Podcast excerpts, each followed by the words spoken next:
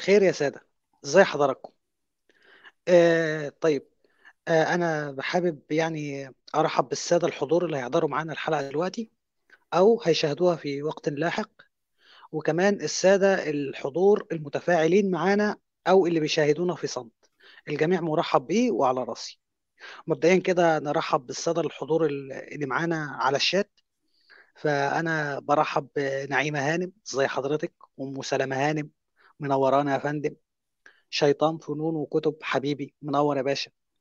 الباشمهندس ميدو إزاي حضرتك منورنا؟ والأستاذ مازن كمان منورنا إزاي حضرتك؟ وجميع الحضور اللي هيرا... اللي هيحضروا مع ال... مع الحلقة ومع الوقت الجميع مرحب بيه وأنا بعتذر لو ما قدرتش يعني أرحب بعده. طبعا الدكتور لوجي منورنا يا فندم. الأستاذ ماهر كمان منورنا. تحياتي للجميع وجميعكم منورين يا جماعة. طيب أنا بدعوكم كمان بقى ترحبوا معايا بضيف الحلقة الأستاذ بلال. إزي حضرتك يا بلال بيه؟ مرحبا عزيزي الراوي وشكرا على الاستضافة وطبعا أهلا وسهلا بكل الحضور وطبعا مشكورين دخولكم إلى الشات وتفاعلكم معنا. ويشرفني الحضور مرة أخرى في القناة. الشرف لينا يا فندم وأنا اللي متشكر لقبول الدعوة والاستمرار معانا يعني. كتر ألف خيرك وده يعتبر دعم أنا متشكر عليه يعني جدا. آه طيب. آه عشان نخش بقى في الحلقة على طول يا جماعة إحنا النهارده حلقتنا بتتكلم عن آه الروح والنفس ومصدر الحياة عند عند الإنسان. عاوزين نعرف آه هل مصطلح الروح دوت موجود في يعني في الأوساط العلمية ولا لأ؟ وهل برضو مصطلح النفس موجود ولا لا؟ وإيه هو لو مش لو المصدرين لو المصطلحين دول مش موجودين يبقى إيه هو تعريف مصدر الحياة عند الإنسان عن الطريقة العلمية؟ على حسب القول في الأديان أو الإسلام تحديدا بما إني أكثر علما به يعني عن باقي الأديان وأظن إن الأديان الإبراهيمية كلها بتتكلم في نفس السياق ان الحياة مصدرها الروح. يعني الحياة مصدرها الروح. ولكن إحنا عاوزين نعرف المسألة دي من الناحية العلمية وده اللي هيقدر يعني يوضحه لنا. طبعا بلال بيه راجل يعني متوسع جدا جدا جدا في المسائل ديت وانتظروا حلقات قوية قوي قوي قوي في نفس المواضيع يعني. طيب بلال بيه ممكن تدينا فكرة هل الروح مصطلح موجود علميا ولا لأ؟ وكذلك النفس؟ وتبدأ في سياق الحلقة. اتفضل. طيب شكرا. الحقيقة الإنسان يعني منذ خلينا نقول حتى قبل الزراعة منذ مئات آلاف السنين طبعا دائما يحاول أن يعرف ما هو سر الحياة لأنه هناك دائما فرق ما بين الكائنات الحية سواء كانت حتى حيوانات والكائنات الغير حية التي لا تتحرك. يعني ولا تتكلم ولا تنطق ولا إلى آخره. وحتى في في ذلك الوقت كانوا يعتبرون الحيوانات لها حيوية أكثر من النباتات لأن النبات لا يتحرك بسرعة أو بالطريقة التي يتحرك فيها الحيوان.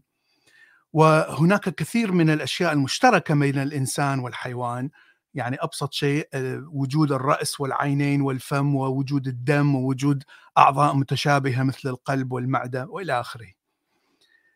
فمنذ ذلك الوقت الإنسان يحاول أن يعرف لماذا هو على قيد الحياة ولماذا الأشياء الأخرى غير حية. والشيء المنطقي هو المقارنة ما بين الإنسان الحي والإنسان الميت أو نفس الشيء على الحيوانات. وأول شيء ربطه الإنسان أو استنتجه هو وجود الدم.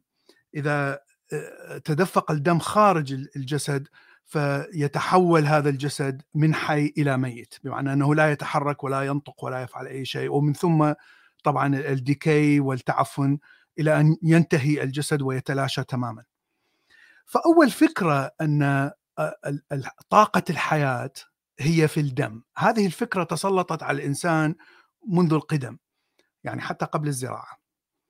واعتبر الدم هو ليس فقط مصدر الحياة لكنه مصدر شيء يعطي روح أو يعطي طاقة معينة تنتج شخصية الكائن الحي. ولهذا كان مثلا هذه يعني موجودة إلى حد ما في العشائر الهنتر جاذرر التي تعيش بدون زراعة في المناطق الآسيوية في كل القارات. تشوف أنه إذا يقتل إنسان آخر فإنه يشرب دمه أو إذا يقتل حيوان يشرب دمه. وهذه الفكرة أنك إذا تشرب دم كائن حي آخر فأنت تكتسب الصفات الذي التي كانت موجودة عند ذلك الكائن فمن الطبيعي إذا أردت صفات النمر فأنت تشرب دم النمر. طبعا يعني هذا هو استنتاج يعني سطحي وبسيط آه، نتيجة لأن معرفة الإنسان كانت يعني محدودة بشكل كبير. طيب إذا أتينا بعد آه، يعني بعد وجود اكتشاف الزراعة ويعني بعد حصول المدن وتمركز الإنسان ونشوف الإنسان الآن أصبح لديه فائض من الطعام فعنده وقت أن يفكر، عنده وقت أن يبحث ويحلل إلى آخره. آه، بدأ الإنسان ب اقتناع أن الدم ليس هو الروح مثلا أو أو الدم ليس هو طاقة الحياة لأنك ممكن أن تخسر قليل من الدم ولا تموت. آه، وانتقلت هذه الفكرة إلى فكرة أن هناك شيء آه، غامض لا نعرفه هو الذي يدفع بطاقة الحياة. هذه الفكرة نراها وهي فكرة الروح الموجودة الآن في الأديان الإبراهيمية وتقريبا كل الأديان في العالم.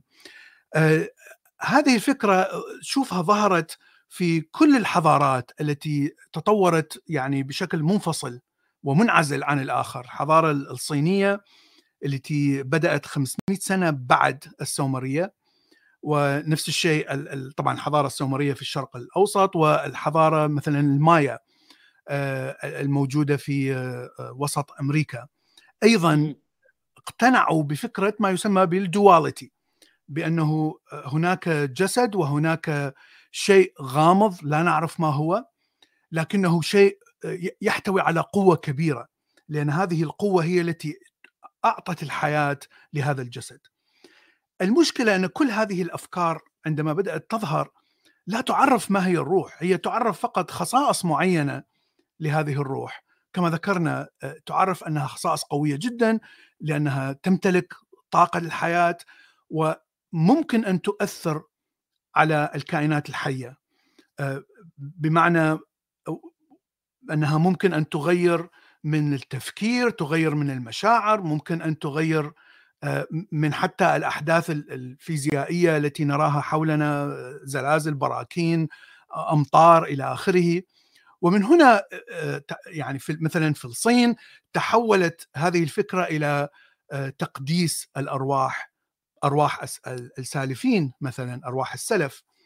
ويعني بدأوا ب لا أريد أن أقول عبادتهم لكن تقديسهم والتضرع لهم والصلاة لهم لأنهم سيوفرون لنا الحماية. آه، شيء طبيعي لأنهم أسلافنا يعني أمي وأبي وجدي وإلى آخره فهم يعني يعني دائما آه، يرعوننا حتى بعد أن يموتوا. هذا الشيء أيضا آه، هذا الشيء لا نراه في الشرق الأوسط مثلا أن الروح ترعى أو تحمي مثلا الكائنات الموجودة. لكننا نراها مثلا في الثقافة الأوروبية آه، ما قبل المسيحية. هناك أيضا أرواح ممكن أن آه، تؤثر إذا كانت شريرة ممكن أن تساعد إذا كانت خيرة. لكن ليست بالنسبة العميقة الفلسفية التي ظهرت بها الفلسفات في الصين. طبعا العلماء أيضا من من من ذلك الوقت حتى من نشوء هذه الحضارات أيضا حاولوا أن يعرفوا ما هي هذه الروح. يعني صار هناك اقتناع بالإزدواجية وهذا الاقتناع يعني تسلط تماما. وتشوف حتى جزء من فلاسفة الأغريق أيضا اقتنعوا بهذه الفكرة أن هناك يجب أن يكون هناك روح. لأنه لا نستطيع أن نفسر ما هو الفرق بين الإنسان الحي والإنسان الميت؟ لا نستطيع أن نفس المشكلة لا نستطيع أن نفسر بين الحجر وبين الكائن الحي. آه، حتى فلسفات مثل الرواقية ستويك آه، أيضا اقتنعت بفكرة الروح.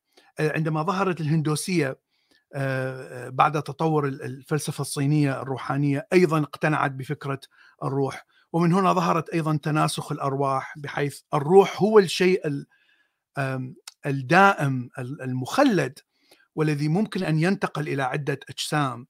آه، وهذا الفكرة هذه الفكرة كانت متقدمة عن ما موجود في الشرق الأوسط. آه، كان الاقتناع أن الروح آه، تهبط إلى مكان بارد داخل الأرض ويعني تعيش هناك إلى ما لا نهاية. فكرة غريبة يعني بدأت عند السومريين والبابليين وأخذها اليهود واقتنعوا بها أيضا.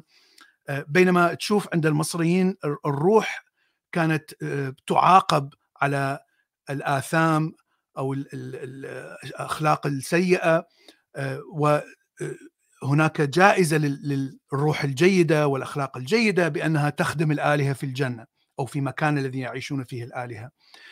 آه، فبدات فكرة أن الروح مخلدة والجسد الإنسان يفنى نراها تظهر بشكل واضح أيضا في تلك الفترة آه، كما رأينا يعني الهندوسية والشرق الأوسط.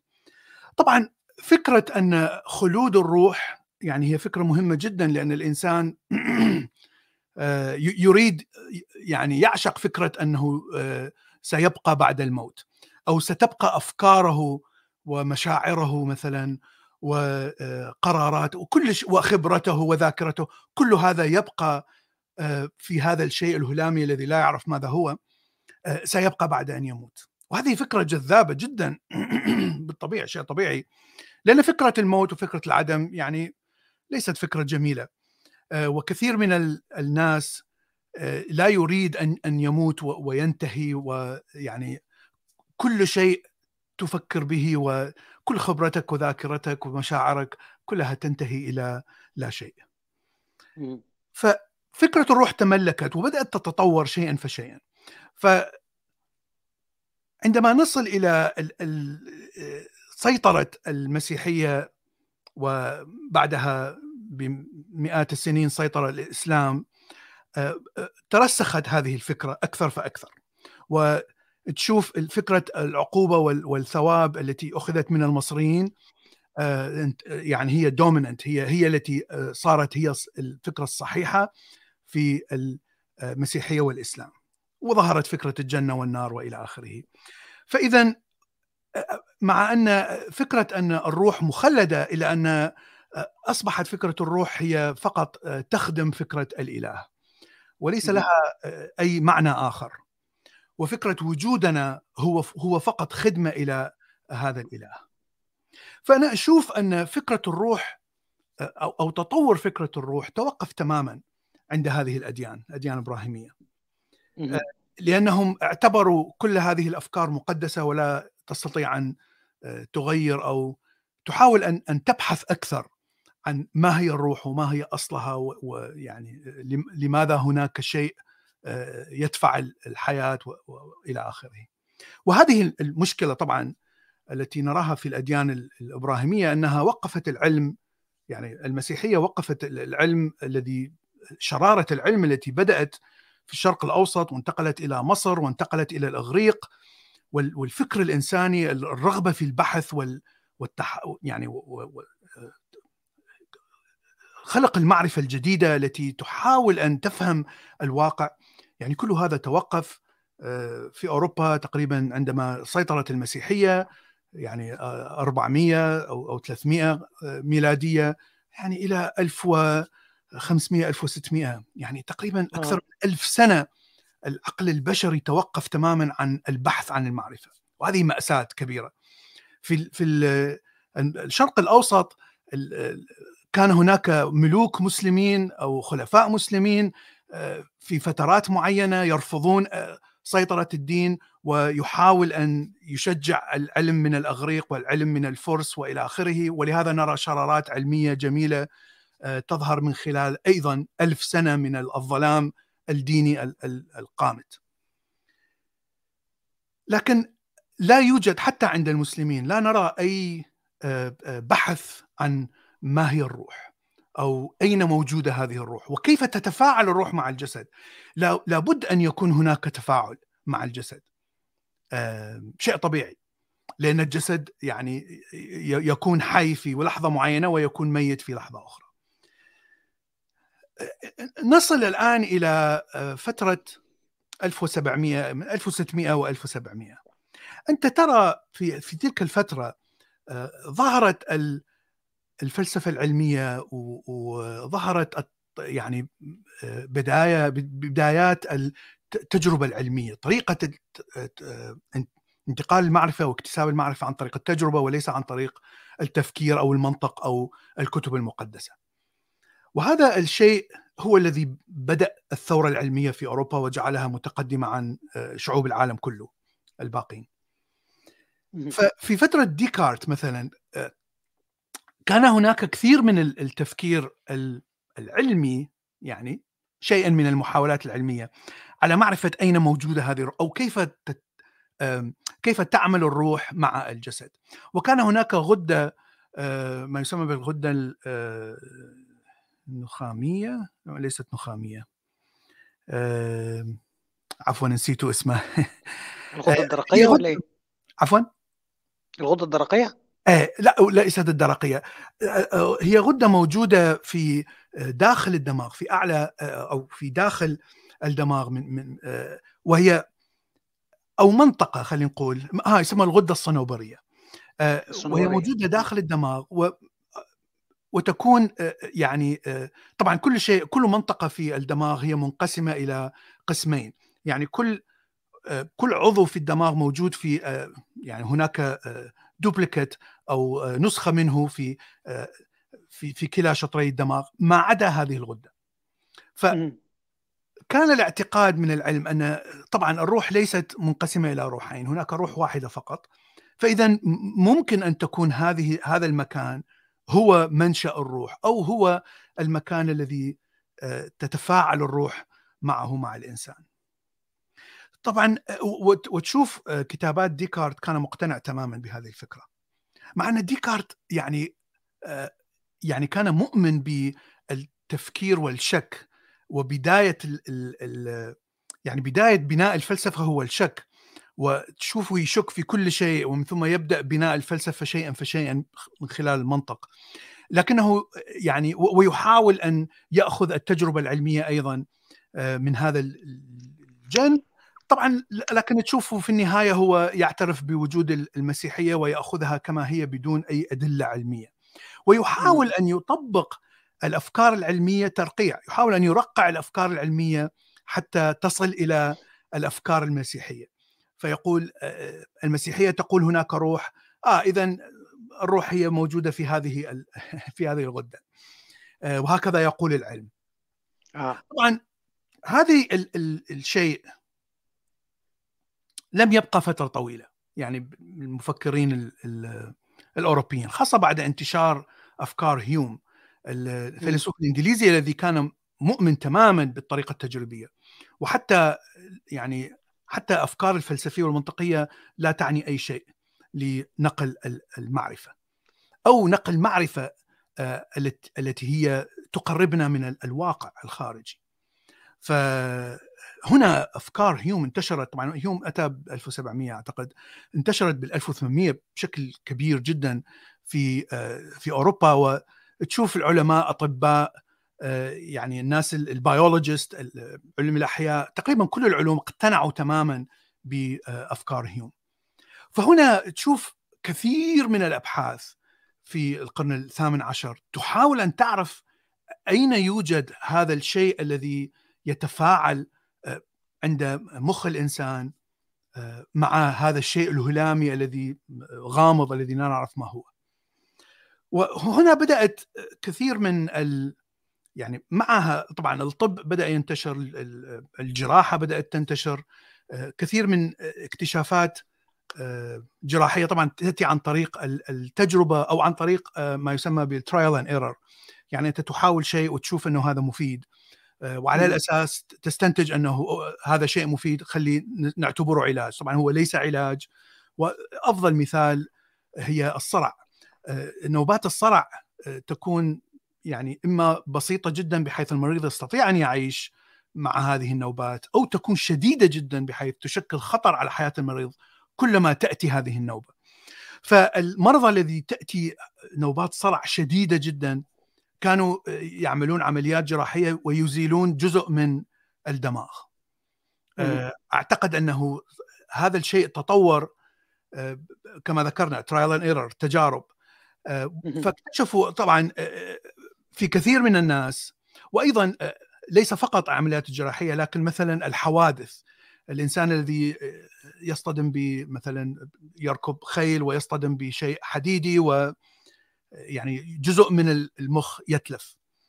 فمن خلال كل هذه الحوادث اكتشفوا أنه لا يوجد مكان في المخ يمتلك الروح. لا يوجد شيء اسمه حتى هذه الغدة الصنوبرية مثلا إذا صار فيها تلف تشوف الإنسان لا يزال على قيد الحياة. ربما هناك أشياء معينة لا يستطيع أن يفعلها أو أو, أو قد يفقد مثلا النطق يفقد التفكير يفقد يعني هناك أشياء تتغير في الشخصية تتغير في يعني في عملياته البيولوجية لكن الحياة لا زالت موجودة لا زال يعيش لا زال يأكل يعني لا زال يتحرك إلى آخره. أنا عندي سؤال هنا قبل ما تسترسل يا أستاذ بلال. ممكن؟ دلوقتي على حسب ما حضرتك يعني حكيت السياق اللي هو بتاع تطور فكرة الروح ومصدر الحياة. اللي أنا فهمته من الكلام حتى الآن إن إحنا بنتكلم عن إن تعريف مصدر الحياة كان عمال يتحول من المادية للتجريدية. إنه حاجة مادية موجودة في إيدينا عارفينها زي الدم أو كده وبدأت نعم. تتحول واحدة واحدة ناحية إنه الروح شيء يا جماعة مش ممس مش ملموس مش ممسوك في إيدينا ما نقدرش نمسكه أنا نعم. كنت فاهم إن الكلام دوت لحد قبل مثلا كده الفكرة اللي ظهرت في الحضارة المصرية اللي هي فكرة الروح اللي بتعاقب تساب أو يعني تساب أو تعاقب نعم عند عند اكتشاف الفكرة ديت أو توصيف توصيف الفكر فكرة الروح أو مصدر الحياة بهذا الشكل إحنا ذهبنا إلى التجريد وخصوصا في الأديان الإبراهيمية بدأت تزيد نفس فكرة إن الروح نعم. شيء تجريدي مش ملموس وكده. لكن اكتشفت خلال استطراد حضرتك في الحديث لما وصلنا ل 1500 و 1600 وبدأنا المسألة العلمية تتطور أكتر والاكتشافات تتطور أكتر إن حضرتك لسه برضو بتكلمني على فكرة إن كان العلم بيدور على فكرة الروح أو مصدر الحياة على شيء مادي داخل جسم الإنسان. وبعدين اكتشف زي ما حضرتك آه ذكرت كده إنه لو كنا متوقعين إنها من الغدة الصنوبرية فهي لا يعني ممكن تكون من خارج هذه المسألة إن الإنسان يستمر في حياته. نعم. معنى كده إن فكرة توصيف الروح أو مصدر الحياة على إنه مادي كان مستمر معانا لحد 1700 والأديان الإبراهيمية ما جردتهوش إن هو شيء مش ملموس؟ لا. فاهم قصدي في السؤال ده؟ التصوير المادي كان قبل الزراعة فقط. تمام. لكن بعد الزراعة وبعد نشوء ال ال الأديان البدائية الإنسانية وبعدين تطورها في في السومرية آه لا أصبحت هناك. تشوف هناك فكرة روح وتشوف أن آه الروح كما ذكرت تذهب إلى تحت الأرض وإلى آخره. ففكرة ال... ال... الازدواجية ديوليزم آه ظهرت مع ظهور الزراعة. وفكرة الازدواجية ظلت موجودة حتى إلى القرن العشرين. يعني هؤلاء العلماء في القرن الثامن عشر كانوا ما زالوا معتقدين أن هناك روح. فكانوا بالطريقة التجريبية يحاولون أن يعرفوا كيف يعني كيف تتعامل هذه الروح مع الجسد. لأنه يجب أن تتعامل الروح. لا يوجد يعني لا يمكن أن تقول آه. الروح منفصلة عن الجسد. ف آه. فكل لكن كانوا يحاولون بالطريقة التجريبية وليس فقط بالمنطق والفلسفة والكلام. يعني هذا هو الفرق. نعم. تمام. فاحنا لازلنا لا زال الإنسان حتى الإنسان المتعلم الأوروبي لا زال مؤمن أو مقتنع بفكرة الازدواجية. تمام تمام. يعني هو إحنا دلوقتي يعتبر كده وصلنا لمرحلة هو حتى لو جردنا فكرة الروح عموما أنت حضرتك دلوقتي بتكلمني على فكرة الاتصال المباشر ما بين الروح والجسد اللي إحنا عاوزين نعم. نحط ايدينا عليه انه إيه السبب اللي بيخلي الاتصال ده يستمر أو ينقطع نعم. مظبوط كده نعم تمام اتفضل كمل وهناك فكرة أخرى آه، هم راح راح راح يعني تتأثر كثير بعد ذلك في نهاية القرن الثامن آه، القرن التاسع عشر. الفكرة الأخرى أن روح الإنسان مقدسة و وهي تختلف تماما عن أرواح باقي الكائنات الحية. فطبعا يعني إحنا لا يمكن أن ننكر أن أن باقي الكائنات الحية لا تمتلك أرواح، يعني الكلب والماعز وإلى آخره خاصة لأنهم يعيشون معنا منذ اختراع الزراعة. ف يجب أن يكون هناك فرق ما بين الإنسان والحيوانات. فالفرق هو الروح وليس الجسد. الجسد يشوفون أنه الجسد متماثل نحن والقرود نحن والكلاب إلى آخره. لكن لأن الإنسان يمتلك هذا الوعي ويمتلك الذكاء وإلى آخره فإذا يجب أن تكون الروح هي التي تمتلك هذا الذكاء. وفكرة قداسية الروح ليست جديدة. يعني تشوف بالهندوسيه أن الروح هي صنعت بشكل مشابه للإله الذي خلق الكون براهما. فالروح هي جزء من براهما. وعليه فإن روح الإنسان هي مقدسة. وهي لأنها جزء من الإله هي ليست مخلوقه من إله وهي ليست بدرجة أقل من الإله. وهذه فكرة يعني مهمة جدا اللي راح تأثر أيضا على الشرق الأوسط. ف طبعا. ولهذا البوذيين مثلا الذين أخذوا الفكرة يعني هي نبعت من الهندوسية تعتبر كل الأرواح هي أتت من الإله. من البراهما ليس فقط روح الإنسان. ولهذا البوذي مثلا لا يعني لا يقتل أي حيوان ويريد يعني الهدف من بالهدف خلينا نقول الأخلاقي للبوذي هو ان ان لا يؤذي أي شيء حي. يعني هذا هو الهدف المقدس عند البوذيين. فتشوف هذه الأفكار دخلت الشرق الأوسط. مثلا المسيحية تأثرت بها كثيرا. لأن قبلها الزرادشتيه أيضا تأثرت بها كثيرا. فتعتبر روح الإنسان مقدسة وأرقى وأعلى من من باقي الحيوانات. المسيحية يعني راحت بشكل شوية أحسن تقول أن أرواح الإنسان هي ابن روح الله. يعني يعني نحن أبناء الله. فأصبحنا حتى أقرباء أقرباء للآلهة. آه. آه لسنا لسنا فقط عبيد للاله لسنا فقط مخلوقين منه. آه يعني وطبعا الإسلام واليهودية أيضا اعتبروا أن روح الإنسان أرقى بكثير من أرواح الحيوان، أرواح الحيوانات تافهة جدا وفي نهاية الكون أو يوم القيامة أرواح الحيوانات ستنتهي آه، يعني يعني تفنى وتبقى فقط روح الإنسان. هذه الفكرة أيضا طبعا ظلت متسلطة على طول آه، سيطرة المسيحية والإسلام على العالم. متى آه، بدأت هذه الفكرة بال وطبعا هناك نتائج سلبية لهذه الفكرة. يعني كان ديكارت يعتبر أن الحيوانات لا تشعر بالألم ولا تشعر بالحب ولا تشعر بالغيرة. هذه المشاعر هي مشاعر فقط تأتي مع الروح المقدسة عند الإنسان. فكان يقول إذا ما ضربت كلب فهو صح هو يتألم لكن هذا التألم هو فقط صوت. هو ليس ألم هو ليس شعور بالألم. مثل ما شعور. مثل ما تضرب حديدة تشوف الحديدة هناك تعمل صوت أو شيء. يعني يعني فكرة غبية إلى آخر حد. جدا. أنت فعليا ترى أن الكلب يتألم مثل ما أنت تتألم. يعني نفس ال مم. نفس ال ال المشاعر والإحساس. نفس المشاعر تراها. يعني مم. هذه الفكرة أن أن الحيو... روح الحيوانات ثانوية وتافهة اللي فقط مع الأسف فقط موجودة في الشرق الأوسط. يعني تسلطت بشكل كبير. القرن التاسع عشر آه، أتى بأفكار آه، كثيرة. آه، أهمها دخول أفكار الهندوسية والبوذية إلى أوروبا. واعتبار أن أرواح الحيوانات ليست تافهة وليست دون روح الإنسان. وهذا الشيء لم يكن مقبول من الأديان الإبراهيمية. يعني المسيحية لا تقبل هذا الشيء وحتى الإسلام لا يقبل هذا الحيوانات هي خلقت حتى تخدمنا. آه، لا يمكن أن تساوي حيوان بإنسان. لا يمكن أن يكون هناك حقوق بس أظن هم هم متفقين في فكرة إن الروح فعلا الروح واحدة على ما أظ... على ما أظن يعني. روح الإنسان واحد. الحيوان نعم والروح نعم. وروح نعم روح حيوان الإنسان هي هي نفس الفكرة لكن روح الحيوان هي شيء محتقر. والحيوان لا يمكن أن. يكون له نفس الحقوق مثل حقوق الإنسان. فالأديان الإبراهيمية كلها متفقة على هذه الفكرة وهي طبعا. يعني آه، مغايرة لفكرة الهندوس والبوذيين التي تقول أن لا روح الحيوان هي مقدسة مثل روح الإنسان. هذه الأفكار تمام بدأت تدخل آه، وربما بدأت تدخل لوجود التجارة ولوجود الاستعمار البريطاني في الهند آه، والتجارة الكثيفة الموجودة مع الهند والصين يعني تخالط ثقافات هذه الشعوب يعني بدأ يثمر بوجود هذه الأفكار في في أوروبا في القرن التاسع عشر. بدأت تدخل في الفلسفة أيضا.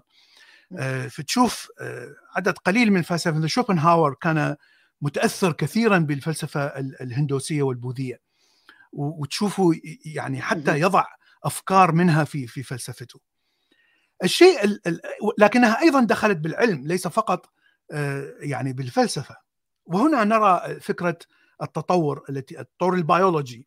التي آه، بدأت تنشأ من بداية القرن التاسع عشر واكتملت على يد عالمين. طبعا أشهرهم هو داروين. هنا طبعا عندما نشر داروين أصل الأنواع هو لا يفسر أصل الحياة ولا يفسر كيف نشأت الخلية الحية ولا يفسر من أين أتت الحياة لأنه لا يستطيع أن يفسر هذا هذا الشيء. ما فسره هو كيف يتطور ال- ال- الكائن الحي من نوع إلى نوع آخر. بحيث النوع الجديد لا يتزاوج مع النوع القديم. والنوع الجديد يكون آه، مختلف آه، بشيء أو بآخر سواء كان مختلف بشكل الفم شكل الأنف شكل ال- الرقبة طول الرقبة إلى آخره. هذا ال- ال- التغير الذي يحدث على مئات وآلاف السنين آه، يكون بسبب وجود ال- الذي عرفه هو بوجود المتغيرات تحصل بالانفايرمنت تحصل بالطبيعة.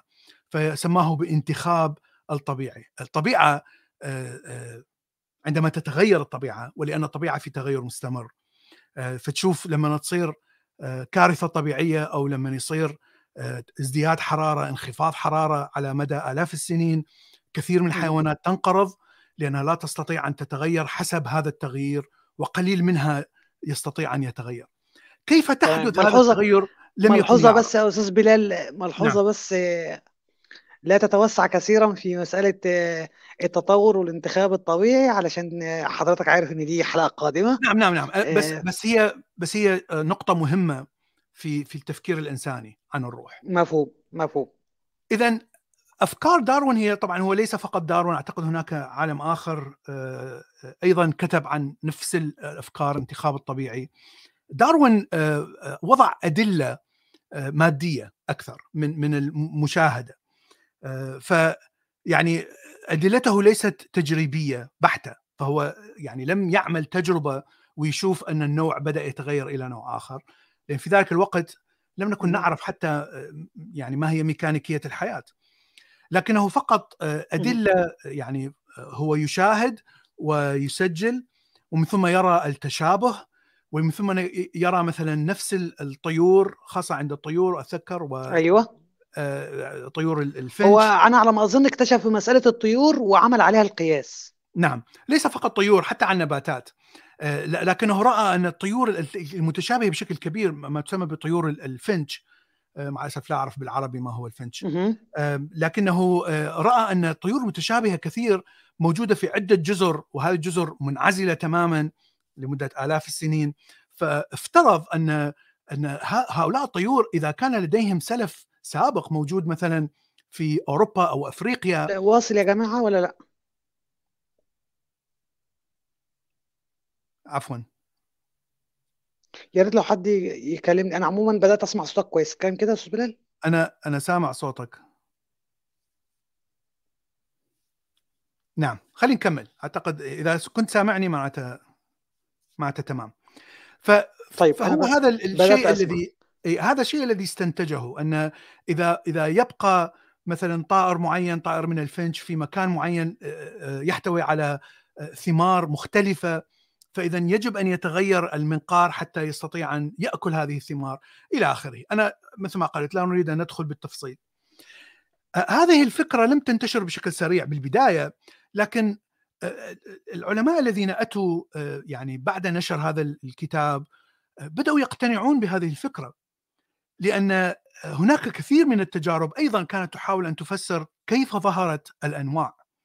في القرن التاسع عشر بدأ الإنسان يكتشف الحفريات وهناك كثير من العظام التي يعني تشوفنا انه هناك فيلة مثلا كانت حجمها ضعف حجم الفيل الموجودة. هناك طبعا ما نعرفه الآن بالديناصورات فهناك يعني جمجمة فم وكذا وعيون وإلى آخره. هذه جمجمة هائلة حجمها كبير جدا غير موجود أصلا الآن ولا تشبه أي حيوان نراه الآن. ففي القرن التاسع عشر يعني صار هناك مئات ومئات من الاكتشافات. هذه الاكتشافات حصلت في أفريقيا مثلا وفي آسيا بعد احتلال المستعمرين الأوروبيين لهذه البلدان. ولهذا صارت هذه الاكتشافات السهلة. وبدأت تظهر على الساحة العلمية. اذا كيف نشأت هذه المخلوقات الكائنات التي يعني تمتلك نفس العظام تمتلك نفس التركيبة التي يمتلكها الحيوانات الآن؟ ولماذا اختفت؟ وطبعا لم يكن الكربون المشع يعني متطور في ذلك الفترة بحيث لا نعرف متى عاشت هذه الكائنات. فكان الافتراض أن الفكرة المسيحية أن الأرض عمرها 5000 أو 10000 سنة هو هذا الحقيقة العلمية. فكان الافتراض أن كل هذه الحفريات والأثريات والعظام يعني لا تزيد عن 5000 سنة بالماضي. لكن حتى مع هذه الفكرة لماذا ظهرت وكيف ظهرت واندثرت؟ فالشيء الآخر الذي لاحظوا أن الحيوانات الآن الموجودة الآن مثلا لا يوجد عظام كثيرة من هذه الحيوانات.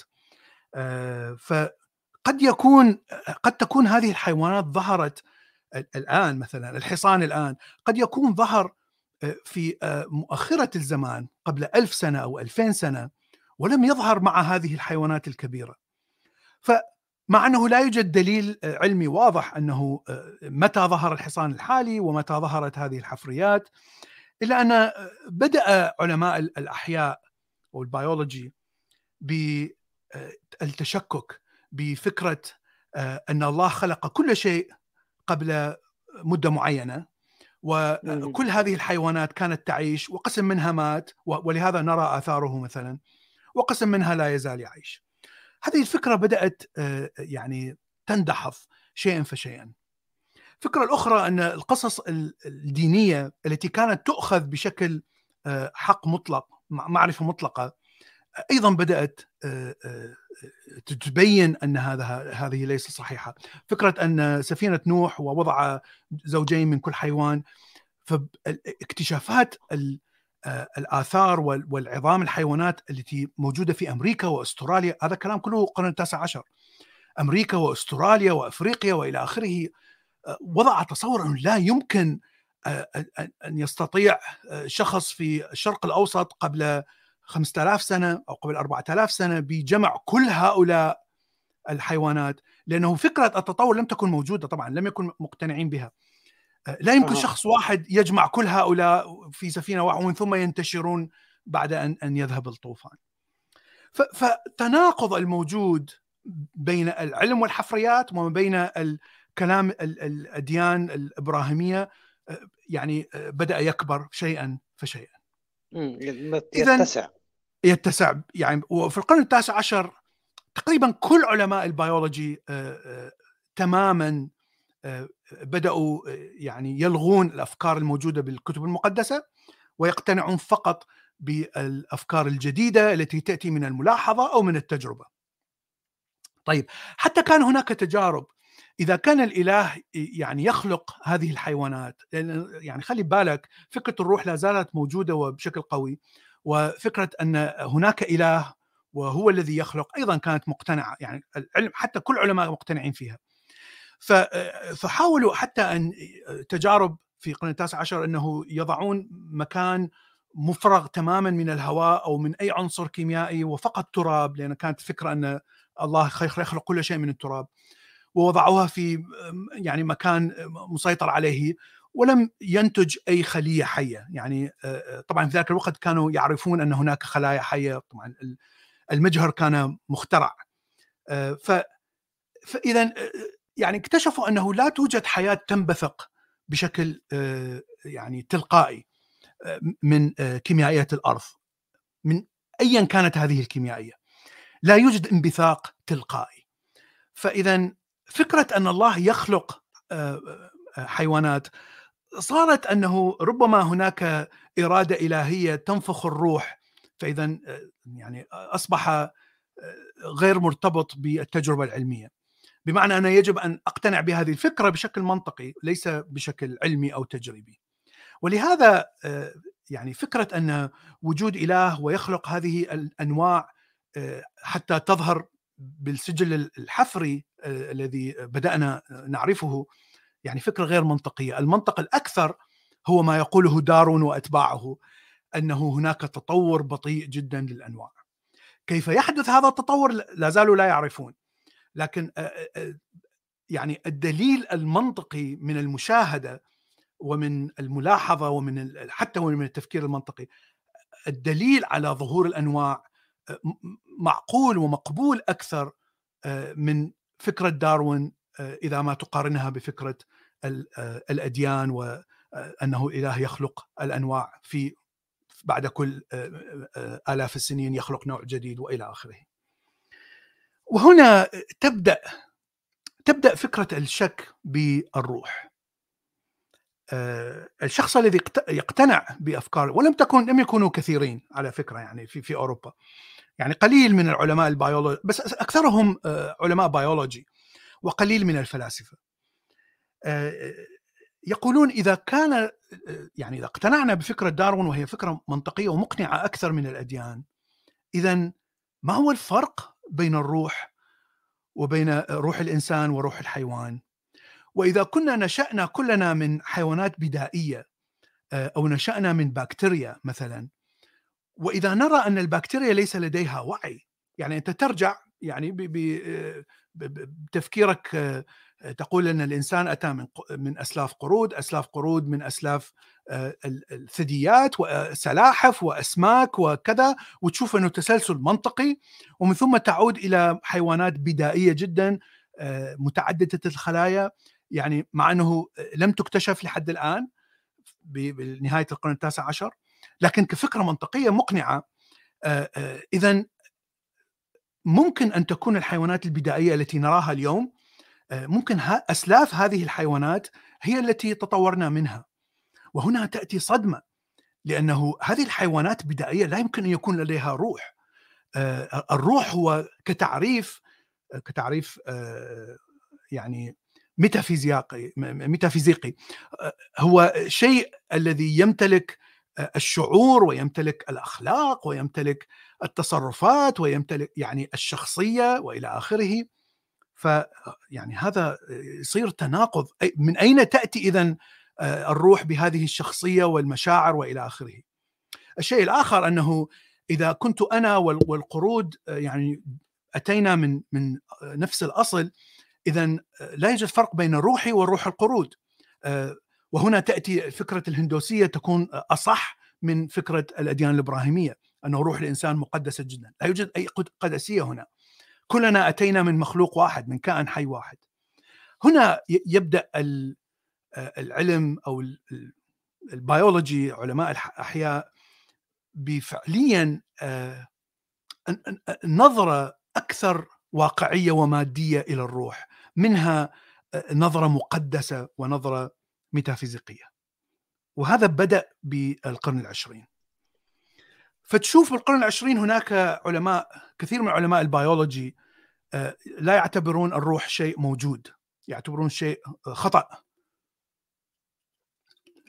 خطأ ويقولون لابد أن أن هناك كيميائية داخل الدماغ هي التي آه، تخلق كل شيء هي التي تنشئ الشخصية تنشئ الحواس المشاعر آه، مع أنه كان افتراض. يعني في ذلك الوقت لم يعرفوا بالضبط كيف يعمل المخ يعني كيف تعمل الحياة بشكل أساسي لكنهم افترضوا لأنه كافتراض منطقي كما ذكرنا أنه كل شيء هو عبارة عن كيميائية. وتراها واضحة في فلسفات مثل فيورباخ فيلسوف ألماني اللي أتى بنهايه أو النصف الثاني من القرن التاسع عشر.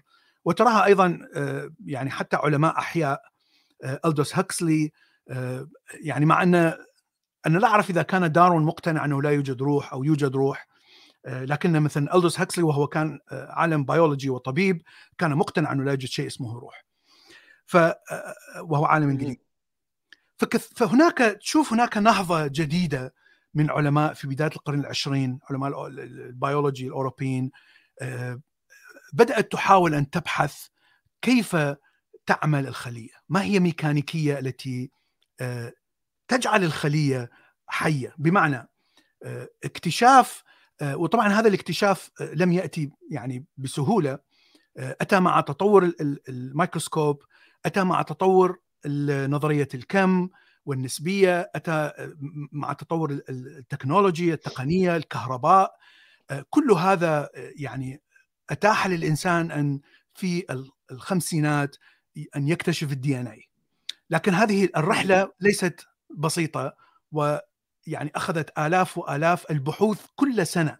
هناك آلاف وآلاف البحوث التي تدفع بهذا العلم شيئا فشيئا إلى الخمسينات وهو اكتشاف ال DNA لأنه نحن نعرف أن هناك خلايا حية لاننا نراها بالميكروسكوب منذ 300 سنة واكتشفنا أن قسم من هذه الخلايا الحية البكتيريا مسببة للأمراض واكتشفنا أن هناك شيء اسمه انتيبايوتيك الذي يقتل أو يخرب جدار هذه البكتيريا ولهذا ولأن جدار الخلايا الموجودة عندك في جسمك ليس لديها جدار فهو لا يؤثر على خلايا جسمك لكنه يقتل البكتيريا فقط. ولهذا ظهر ظهر الأدوية التي عملت ثوره في الطب. واكتشفنا كثير من الأشياء عن ماهية هذه الخلايا وكيف تعمل لكن يعني أتت بشكل بطيء. وفي النهاية بدأنا نعرف أن هذه الخلية هي يعني هي عبارة عن تفاعلات كيميائية. إذا توقف هذا التفاعل فإن الخلية تتوقف وتموت. كيف يتوقف هذا التفاعل؟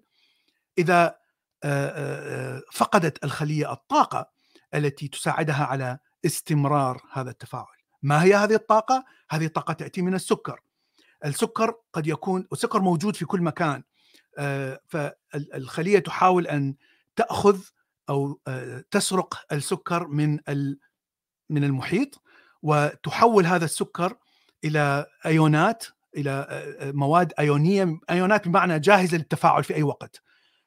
وهذا يسمى ب molecule أو جزيء ATP وهذا الجزيء يكون سريع التفاعل فالخلية تستعمله حتى حتى يستمر التفاعل الكيميائي داخلها.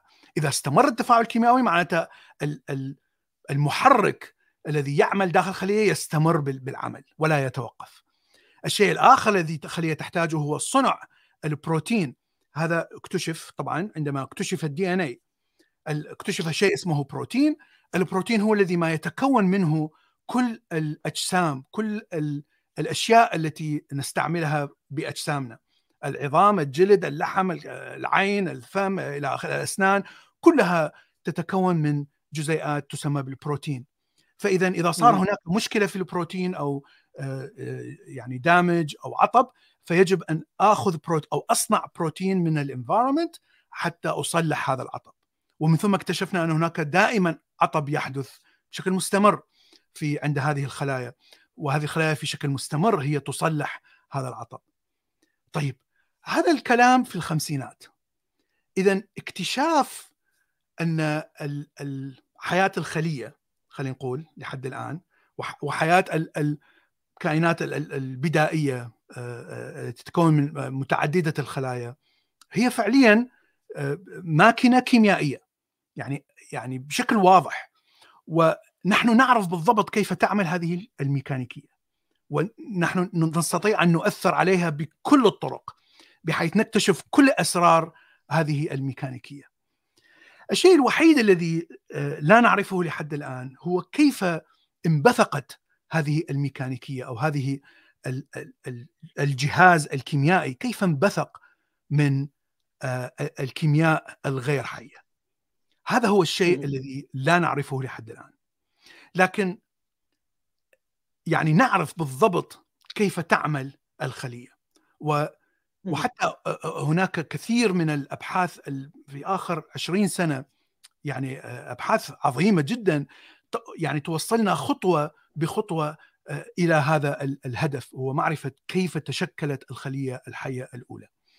والفكرة أنها لم تنبثق بحدث واحد، لا يمكن أن أن تحدث كل هذا التعقيد الكبير، الخلية الحية معقدة بشكل كبير وال والتفاعلات الكيميائية معقدة بشكل هائل. ولهذا كثير من المؤمنين آه، سواء كان بيولوجي أو طبيب عندما يرى هذا التعقيد الهائل آه، راسا يعود إلى فكرة أن هناك خالق لأنه. لا يتصور أن هذا التعقيد كله ينتج آه، يعني بشعلة واحدة طبعا هو لا يحدث. بهذه الطريقة ال- تطور الحياة كما رأينا إذا إذا تطورت من من خلية واحدة إلى عدة خلايا هذا التطور يعني حدث أول اكتشاف لل- للخلايا البكتيريا المتحجرة تقريبا آه، ثلاثة ونصف بليون سنة. هذا كان. أول اكتشاف. أول اكتشاف لخلايا متعددة آه، أو أو كائنات متعددة الخلايا هو 500 مليون سنة. يعني هناك ثلاث بلايين سنة فقط بكتيريا تعيش في المحيط. ف يعني هذا هذا التطور لم يحدث بشكل بسيط وسريع. فهناك كثير من الافتراضيات أن ال RNA هو الذي تكون في البداية. ال RNA هو هو يعني شيء أو جزيء يشبه كثير ال DNA لكنه سريع التفكك وسريع تمام. التجمع. وهو المسؤول عن نقل ال DNA من مكان أو نقل جينات معينة من مكان إلى آخر لعمل شيء معين داخل خلية تصليح بروتين ل آه، يعني لعمل تفاعلات يعني. عمل تفاعلات بحيث تستفاد منها الخلية سكر تمام. تحليل مادة معينة إلى آخره. لكن ال RNA ممكن أن يتحلل بسهولة. فالافتراضية أن ال RNA فقط تكون في البداية وظل ملايين السنين بحيث يت- يتفكك ويتكون يتفكك ومن ثم بدأت الحياة من RNA وليس من DNA لكن هذا كله افتراضيات. لا نستطيع أن نقول هذا هو. شيء. الآن بس أنا عندي هنا عندي بس قبل ما اتفضل اتفضل.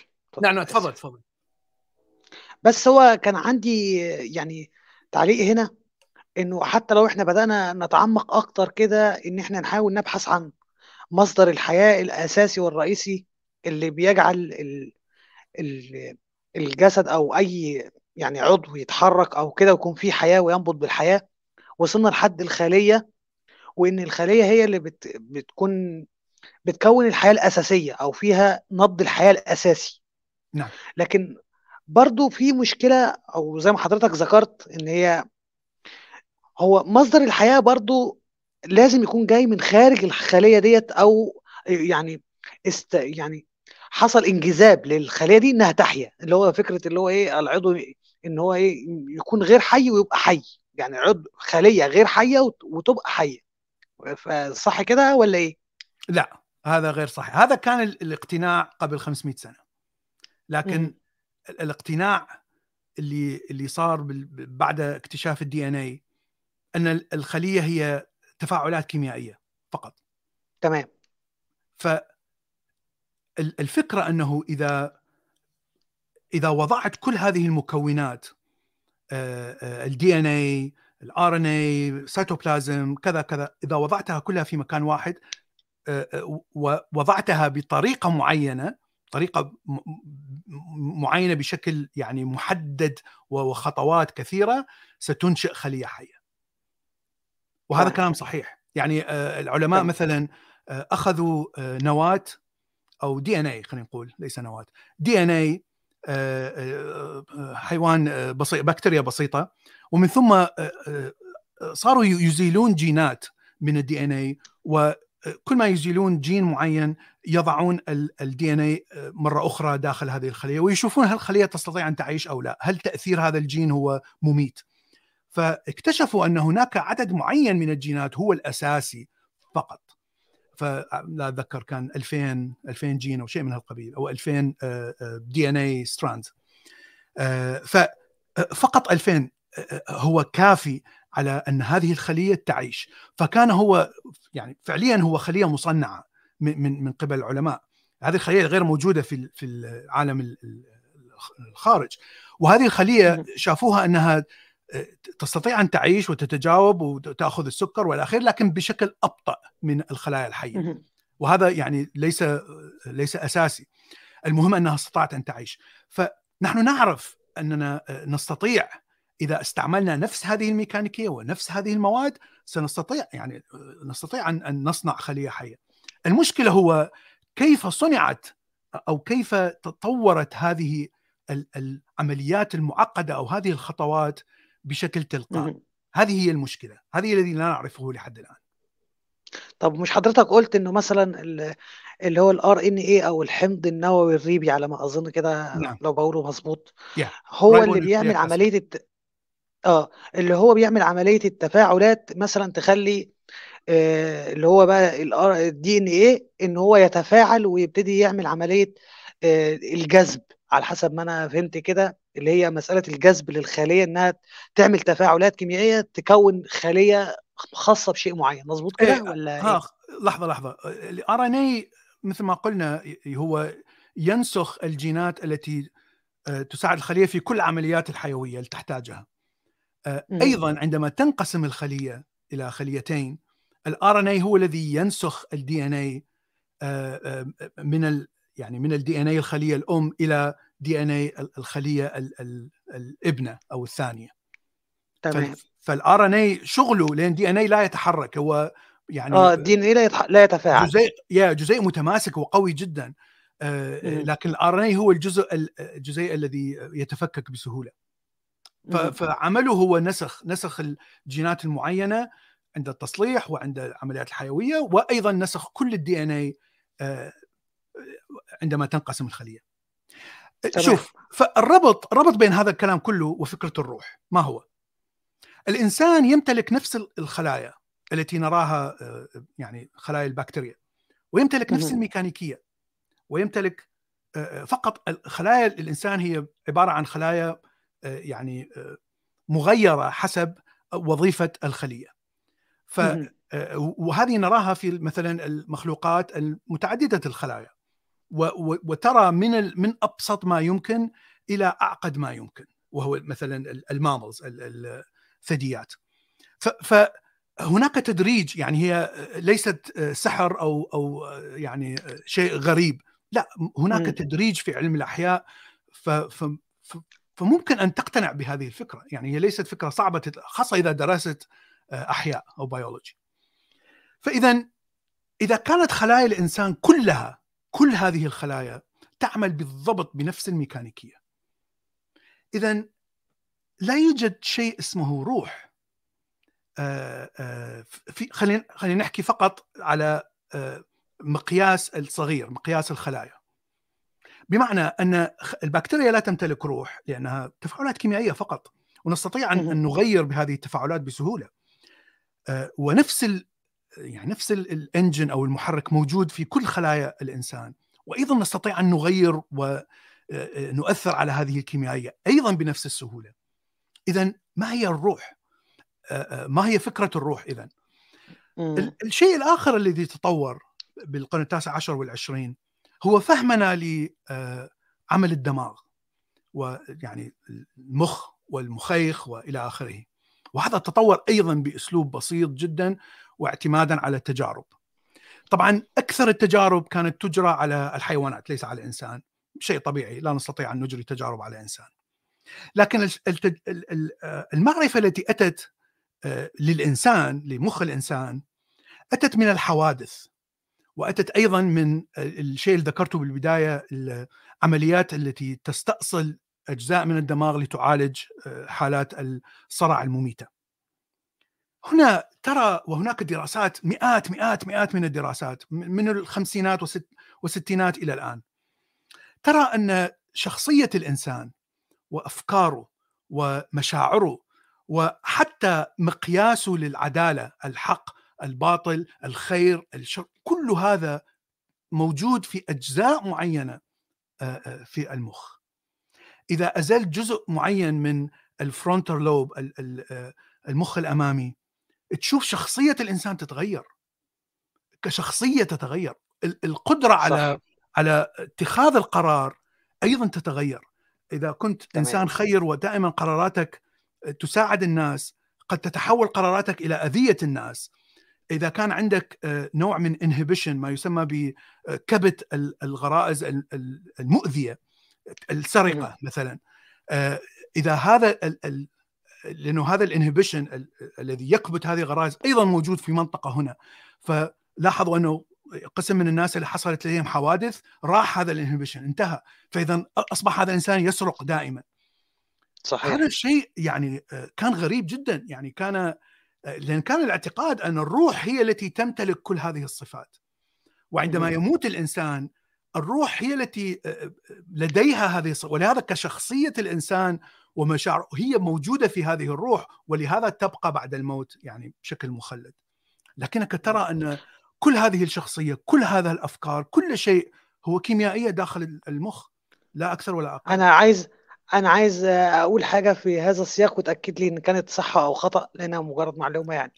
إن على حسب ما فهمت إنه مثلا في الفص الأيمن والفص والفص الأيسر في الدماغ فمثلا الفص الأيمن بيميل أكتر للميتافيزيقيا أو العكس يعني على حسب أنا مش متذكر بالظبط. بس هو في فص الأيمن مثلا بيهتم أكتر آه، بالأفكار الدينية والإيمان والميتافيزيقا والحاجات دي والفص الأيسر آه والخيال بالظبط. والفصل الأيسر واقعي أكتر ومادي أكتر. يا يا الأيسر منطقي ومجرد أفكار تجريدية بالضبط. الأيمن خيال هذه الفكرة قديمة وهناك كثير دراسات آه، يعني تثبت خطأها. ليست صحيحة 100% لكن أنا حبيت برضه إيه أعرف يعني هي كانت فكرة يعني مقتنعين بها بالثمانينات مثلا. لكن أرى أنا كثير من البحوث الآن يعني تقول لا هذه فكرة خطأ. يعني ما ما ينشئ أفكارك أنت كشخص هو تعامل الفصين مع بعض. وليس يعني عندما أقول أنه الخيال هو هو من الفص الأيمن لكن التجريد والمنطق من الفص الأيسر فإذا قلت أنا أتخيل إله أو أتخيل آه، مثلا انمي جراندايزر أو يعني قصص خرافية عندما أتخيل يجب أن يعمل الاثنين مع بعض لأن الخيال يأتي من هنا والمنطق يأتي من هنا. فلا يوجد شيء اسمه يعني أفكار محددة تأتي من هذا. وحتى هناك دراسات أثبتت أن الفص الأيمن أيضا لديه منطق وهناك أفكار منطقية تأتي منه. فأعتقد أن كل الفصين يعملون مع بعض. هناك طبعا أسئلة يعني يقول لماذا هناك فصين يعني المفروض يكون فص واحد يعني كأنما هو duplicate كأنما أعمل copy طبعا هناك يعني سبب منطقي أنه عندك backup إذا إذا صار تلف هنا فجزء من هنا سي يعني يأخذ يعمل. يكمل العمل.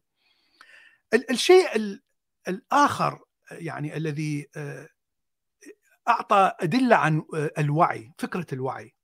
لأن أيضا فكرة الوعي مرتبطة بالروح. أن طبعا. أنك تعي فقط لوجود هذا الشيء الهلامي الغامض الذي لا أحد يعرفه. هناك أمراض نادرة جدا بحيث المخ السيربيلم لا ينمو وينمو فقط أجزاء قليلة جدا منه. يعني هو شيء جيني يعني شيء مشكلة في الجينات لكن نادرة جدا لا تحدث كثير لكنها تحدث. طبعا تحدث للإنسان. الأطفال الذين يأتون من هذا النوع يعني لا يمتلكون فص أمامي ولا لا يمتلكون مخ يمتلكون فقط المخ القديم داخل هذا ويمتلكون فإذا لديهم مشاعر لأن المشاعر لا تأتي من من المخ تأتي من المخ القديم فقط. آه، فتشوفهم يمتلكون مشاعر لكن لا يتكلمون لأن الكلام يحتاج إلى المخ آه، لا يحلل بشكل آه، مجرد لا لا يمتلكون التفكير المجرد. طبعا نحن لا نعرف لأنهم لا يتكلمون. من الصعب معرفة ماذا يشعرون. وجودهم كله مبني على مشاعر فقط. لكنهم مثلا يستجيبون إلى الأب والأم. تشوفهم يضحك عندما يشوف أبوه وأمه. تشوفه يخاف إذا وضعته في مكان غريب. ال- ال- الوعي الذي يمتلكه يعني هو يعي بالموجود يعي بوجود الأب والأم وال- والهذا يعي بوجود الألم يعي أن هناك شيء اسمه مؤذي وقد أموت يعي بوجوده ككائن. بالضبط شيء قريب من مثلا ال- ال- الكلاب آه، ال- الأحصنة خاصة الإنسان الذي يربي حصان ويربي كلب فهو يشعر بأن هذا المخلوق عنده وعي. ويعي ب- بوجودي ويعي بعلاقتنا مع بعض وإلى آخره. فاذا الوعي لا يحتاج إلى هذا ال- المخ المعقد آه، لكنه ممكن أن يأتي فقط من من المخ القديم والمخ القديم موجود عند كل الحيوانات حتى عند ال- ال- السلاحف والأسماك. فهذه آه، كانت يعني أيضا نظرة أخرى إلى أن آه، الوعي ليس له علاقة بالروح. آه، إلا إذا اعتبرت أن الأسماك لها روح. آه، آه، وهنا بدأت تفصل و آه، يعني ترقع طيب هناك روح عندها وعي أفضل وهناك روح عندها وعي أقل وكلامك كله راح يصير ميتافيزيقي ليس له أي علاقة بالعلم. هنا يعني أنا أعتقد من من بعد اكتشاف ال DNA اكتشفنا بالضبط كيف تحدث التطور وكيف يحدث التغير عند كل جيل من جيل إلى آخر وكيف يحدث هذا التغير في ال DNA الذي آه، يساعد الكائن الحي على آه، الصمود أمام تغيرات الطبيعية. منذ هذا الاكتشاف آه، بدأت فكرة الروح بال- بال- بالتلاشي تماما. أنا أتكلم على الطبقة العلمية.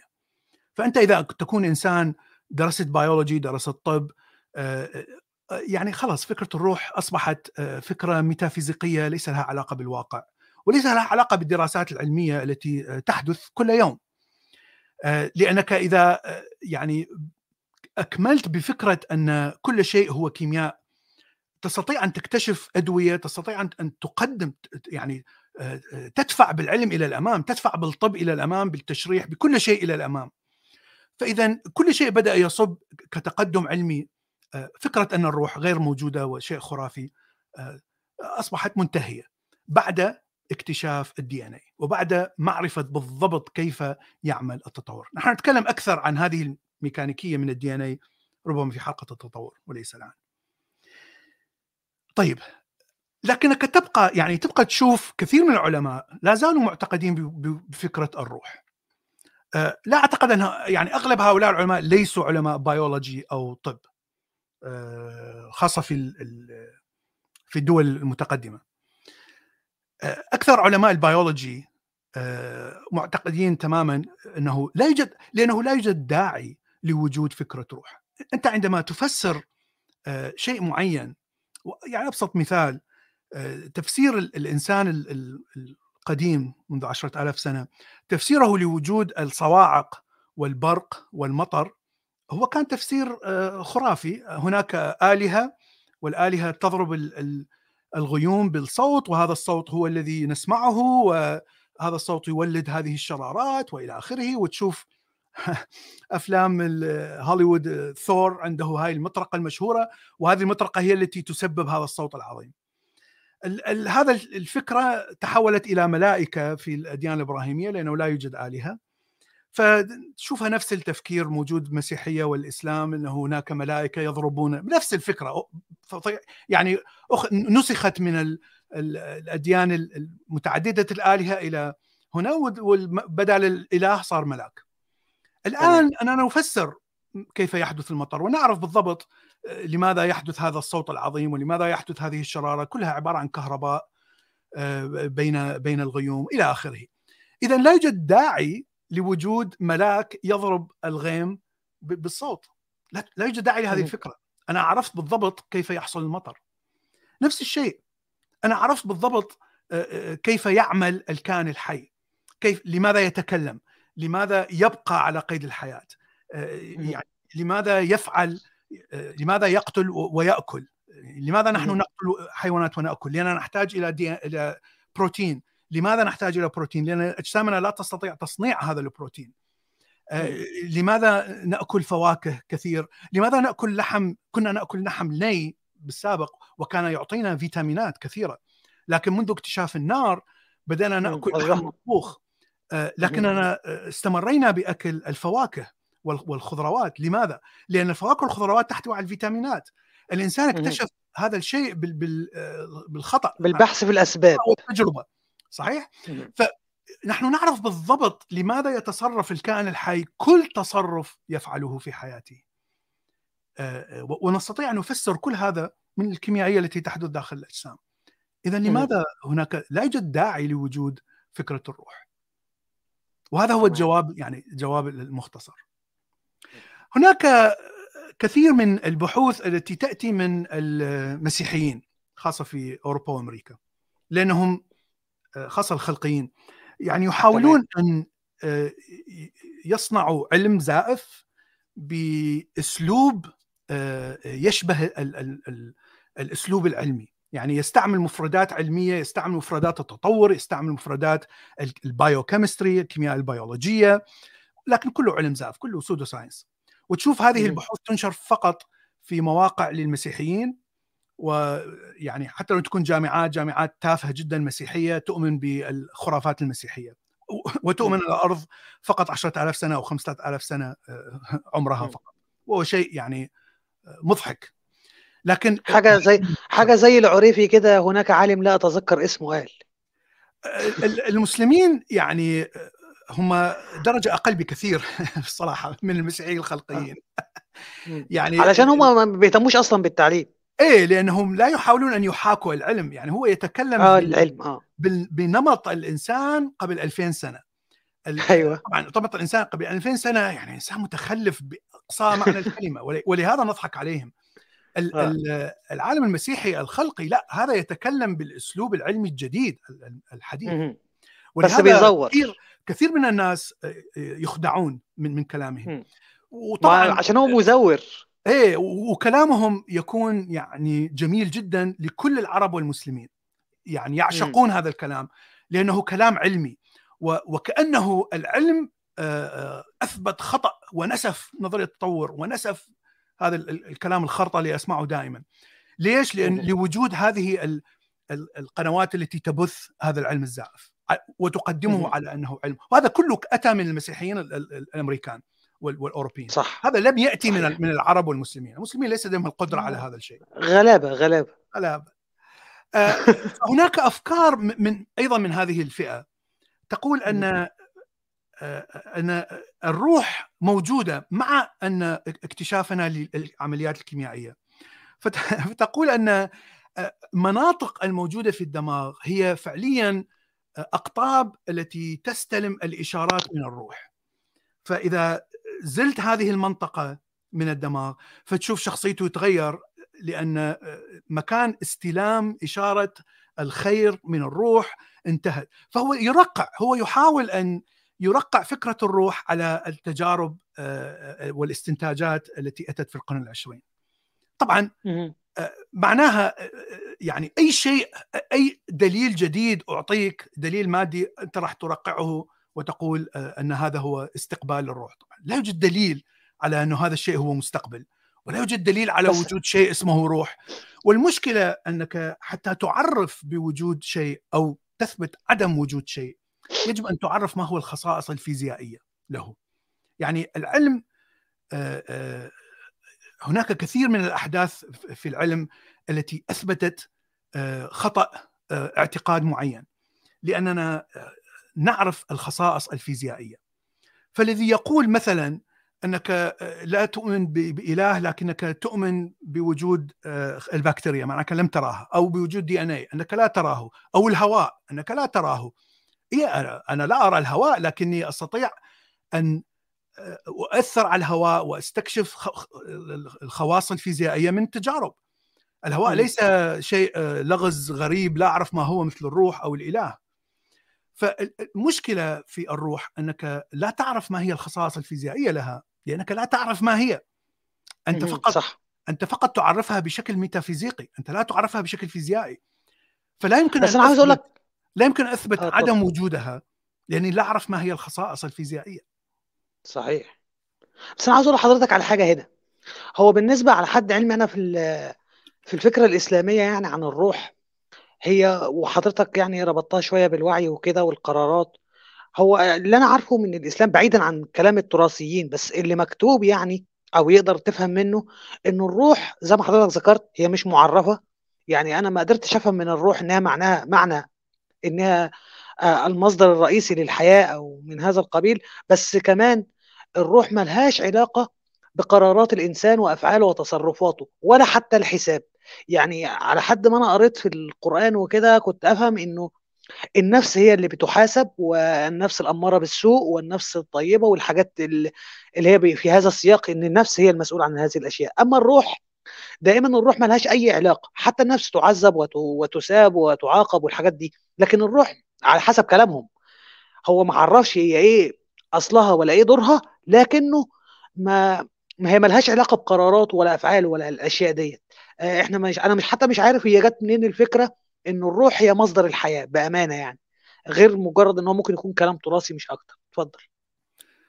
يعني هذا يعتبر خلط فكري شوية. أعتقد فكرة الروح يعني أتت قبل الأديان الإبراهيمية هي فقط أخذت من الأفكار القديمة. لكن الروح هي الشيء الذي يبعث شرارة الحياة. وأعتقد أن تفاعل الروح مع الجسد هو النفس. آه، لأنه أعمالك سواء كانت خيرة أو شريرة الروح مسؤولة عنه. كما النفس مسؤولة عنه. لأنه الروح هي التي ست يعني تعاقب في مثلا في الأساطير المصرية. آه، الجسد أيوة لا, لا يوجد جسد في الأساطير المصرية. فكرة أن الروح آه، تعود إلى الجسد يعني عند الثواب والعقاب. يعني هذه فكرة أتت بعد الأفكار المصرية. آه، تمام. فاعتقد يعني يجب أن أن تسأل شخص دارس للأفكار الأديان أنه ما هو الفرق بين النفس والروح. آه، لأن أعتقد هناك فرق. النفس هي في فرق. إيه النفس هي الروح والجسد يعني آه، تفاعلهم مع بعض. لأن الروح هي تمتلك هذه الإرادة تمتلك هذا الوعي لكن حتى تنفذ الإرادة وتنفذ الأعمال أو حتى تفكر آه، تحتاج إلى جسد. فإذا الروح هي المسؤول عن كل شيء يفعله الكائن الحي. يعني هذا هو كلام كله ميتافيزيقي وأنا لا أقتنع به. كلام ميتافيزيقي آه يا بس أعتقد آه، هنا يأتي الخلط. ما بين الروح والنفس. أنت يعني كلامك صحيح. الأديان تتكلم عن النفس آه، ومن ثم تتكلم عن الروح ولا تعطينا ما هو الفرق بينهم.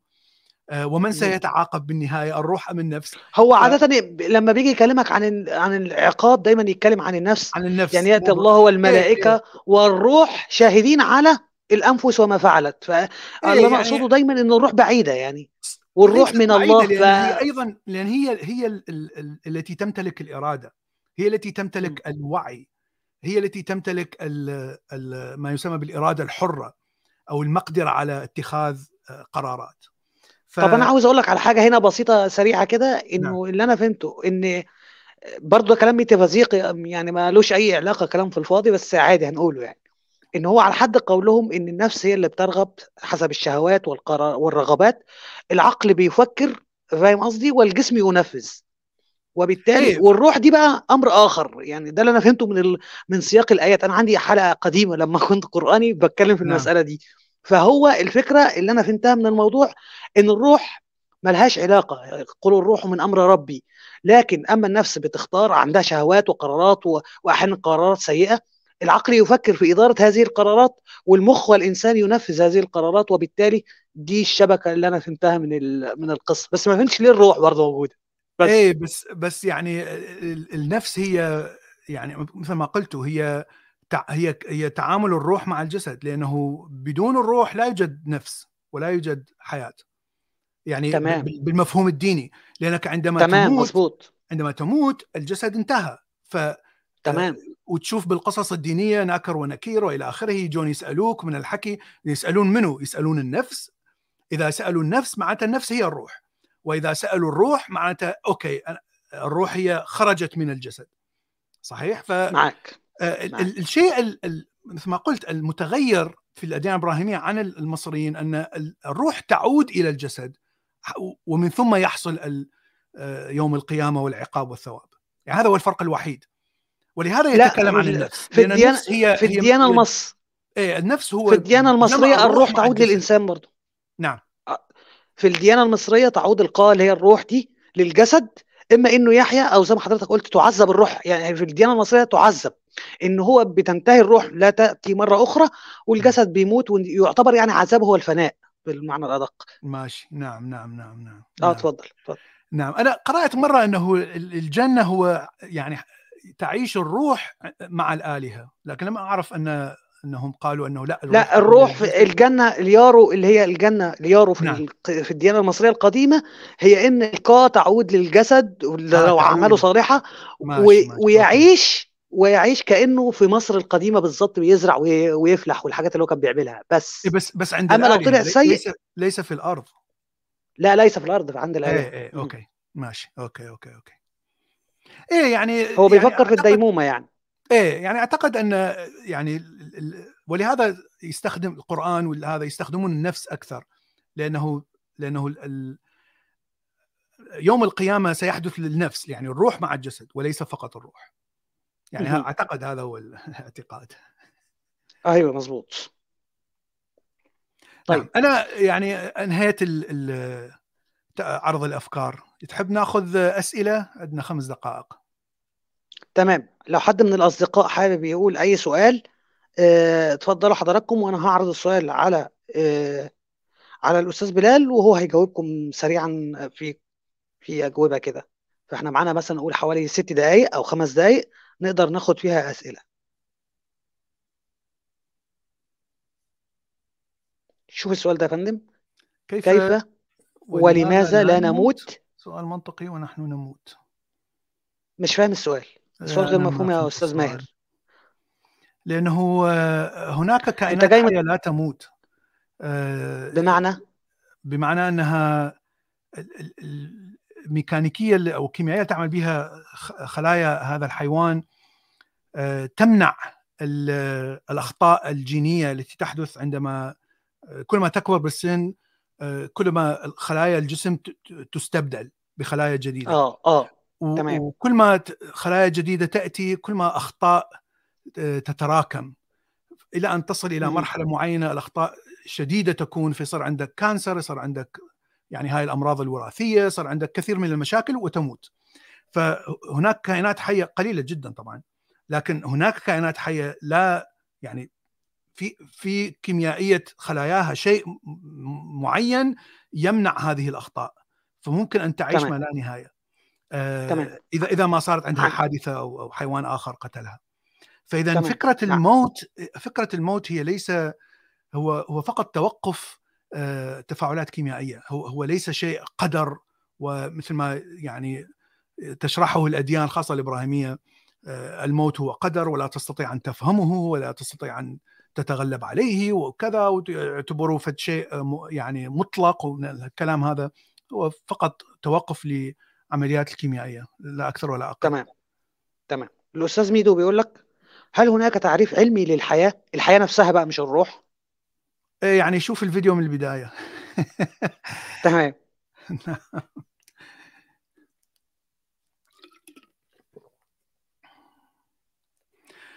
أستاذ بلال هل يمكن أن نقول بأن الروح نوع من الطاقة؟ برضو في يا على فكرة يا جماعة هذه الأفكار هاي أفكار أتت آه، بال- بالنصف الثاني من القرن العشرين وكلها pseudoscience كلها علم زائف. فهو يعتبر وكمان حضرتك اتكلمت عن فكرة الخلية والكيمياء وكده إيه يعني ف... مثل ما آه. قلت مثل ما قلت لا يوجد داعي لوجود شيء هلامي غامض لا نعرف ما هو. آه، هناك تجارب في الحقيقة بالقرن التاسع عشر حاولت أن تعرف إذا كان الروح لها وزن. فكانوا يوزنون الشخص قبل أن يموت ويوزنوه بعد أن يموت ويأخذون يعني يحاولون بشتى الطرق آه، الفيزيائية. أن يعرفوا آه، إذا كان هناك تغير مثلا في أي شيء فلم يجدوا أي تغير في الوزن بشكل خاص يعني. فبمعنى. أن الروح لا وزن لها. آه، هل الروح هي طاقة؟ لا يوجد دليل على وجود أي طاقة تخرج من الجسم. يعني لا يوجد أي لا طاقة ممكن أن تكون طاقة حرارية لكن الطاقة الحرارية ينتجها الأجسام الحية تنتجها بشكل مستمر. يعني ليست شيء. فقط ينتج عندما نموت. فكان هناك أيضا تجارب تشوف هل هناك أي نوع من الضوء طاقة كهرومغناطيسية يعني تخرج من الجسم عندما يموت؟ لا يوجد أي شيء. صدقني العلماء من من من من 200 سنة اجروا مئات ومئات وآلاف التجارب حتى يعرفوا ما هو الفرق بين الإنسان الحي عندما يموت وعندما مات. ما هو أي شيء يخرج منه ولم يستطيعوا أن يثبتوا أي شيء. تمام. يعني تمام. حاولوا يعني ليس من قلة المحاولة. تمام. هو على يعني ملخص اللي إحنا شفناه في في الحلقة النهارده إن الروح زي ما قالت كده الأستاذة بسمة الروح ملهاش معنى وملهاش داعي. يعني دول. الروح ملهاش معنى وملهاش داعي. إحنا صحيح بندور على هل توجد نظرية تربط بين البيولوجيا هي فيزياء والفيزياء تخدم البيولوجيا لأنه البيولوجيا هي تعتمد على الكيمياء والكيمياء تعتمد على التصرف العناصر التصرف الفيزيائي نظرية الكم. تمام. طبعا أكيد. الفيزياء تمام. تفسر البيولوجيا. طيب إحنا دلوقتي على حسب الملخص زي ما قلت لحضراتكم إن ما فيش داعي للروح إيه إن أو التعريف دوت إحنا مش قادرين نوصل له. وهي المسألة هي ماشية خطوة خطوة في فكرة إيه وهو يعني الأستاذ بلال أخذنا في رحلة طويلة جدا جدا إلى أن وصلنا للخلية الأولى أو البكتيريا يعني الكائنات الحية البدائية جدا. إزاي بتتكون فيها الحياة؟ لكن برضو إحنا لسه واقفين عند نقطة معينة هي بداية الحياة. العضوي من اللا عضوي هي المسألة دي أظن في توقف عليها إنه إزاي بتبدأ فكرة الحياة فيها. مظبوط يا أستاذ بلال؟ أنا فاهم صح في النقطة دي ولا إيه؟ نعم نعم. هي النقطة تمام. الوحيدة التي لم يكتشفها العلم لحد الآن كيف نشأت الخلية الحية الأولى؟ أو كيف تطورت؟ طيب. لأنها لم تنشأ بخطوة واحدة. يعني من آه التأكيد أنه أنه تطورت من شيء بسيط تفاعلات بسيطة إلى تفاعلات معقدة. لكن كيف حدثت هذه الخطوات لم نكتشف نحن يعني نقترب شيئا فشيئا لأنه هناك م. مئات من البحوث في كل سنة ويعني تحتاج إلى اطلاع كثير طبعا. حتى تلم بكل البحوث التي تنتج. تمام. تخزين الوعي في انظمه في الذكاء الصناعي أنا... نفهم الوعي. آه هذا شيء آخر العلم آه لم يكتشفه بعد. لماذا ينتج الوعي؟ وفكرة الوعي يعني آه إحنا تكلمنا عنها الحلقة السابقه شوف الحلقة السابقة وشوف ما هو مفهوم الإنساني للوعي. الوعي هو التجربة الشخصية. يعني أنت تشعر بمشاعر خاصة بك عندما تمارس عمل معين. هذا هو الوعي. فلم نكتشف بعد كيف ينشأ هذا الوعي من الدماغ. نحن نعرف أنه في الدماغ لأنه إذا تزيل جزء من الدماغ ينتهي الوعي مثلا الوعي المتقدم. إذا إذا تنشئ الجزء القديم بالدماغ ينتهي الوعي. طبعا بانتهاء الوعي تدخل إلى غيبوبة تدخل إلى كوما غيبوبة وانت تبقى حيا لكنك في غيبوبة مستمرة. حتى تمام. معروف الجزء في الدماغ القديم أي جزء الذي ينتج الوعي. تمام. ف عند يعني لا نعرف لحد الآن كيف ينتج ولهذا من الصعب القول أن ال AI أو الذكاء الاصطناعي سيمتلك الوعي لأنك لا تعرف كيف. ينتج الوعي في البداية. عندما نعرف كيف ينتج الوعي نستطيع أن نبرمجه في في ال AI ممكن أن يتكون. في ال AI تمام بالنسبة لسؤال أستاذة بسمة عشتار مرت بمراحل يعني هذا كان سؤالي نشأة الحياة في الخلية الأولى إحنا عندنا حلقة هنعملها اللي هي تكون كوكب الأرض وظهور الحياة عليه أظن هيكون مهتم قوي بفكرة نشأة الخلية الأولى لأن الخلية الأولى دي هي قصة الحياة أو ظهور الحياة على الأرض نعم. فإحنا علشان متفقين إن إحنا هنعمل حلقة خاصة بفكرة تكون كوكب الأرض إيه. وظهور الحياة عليه نعم. هنتكلم نعم. كتير قوي على فكرة الخلية الأولى أوسع. نعم نعم آه نعم. ف... بشكل أوسع. فحضرتك تقدري تشوفي مسألة تكون البكتيريا وال... والخلية الأولى اللي اتذكرت في الحلقة دي وتنتظري معنا بقى في الحلقة بتاعه كوكب الأرض وظهور الحياة عليها. طيب آه أنا شايف إنه كده يكفي. يعني اثقلنا على الأستاذ بلال كثيرا وأنا بشكره لسعة صدرك. وننتظرك في الحلقة القادمة بقى يعني نعمل حلقة كمان. إحنا معانا مجموعة حلقات فإحنا عايزين نمشي في نفس السياق زي ما إحنا ونخلص السلسلة دي لأني أنا أتطوق إني أخلصها كاملة. وبتعلم من حضرتك يعني. شكرا جزيلا. كلنا نتعلم. شكرا جزيلا والمتابعين معنا اليوم تصبحون على ألف خير. تمام.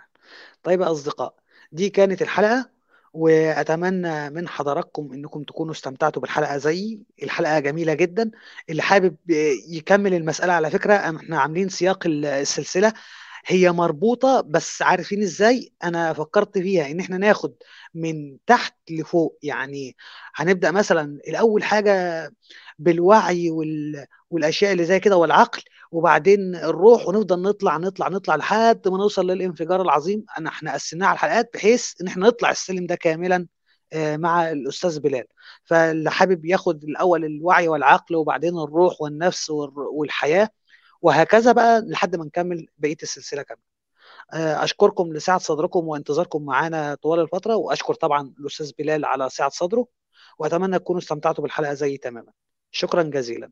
سلام.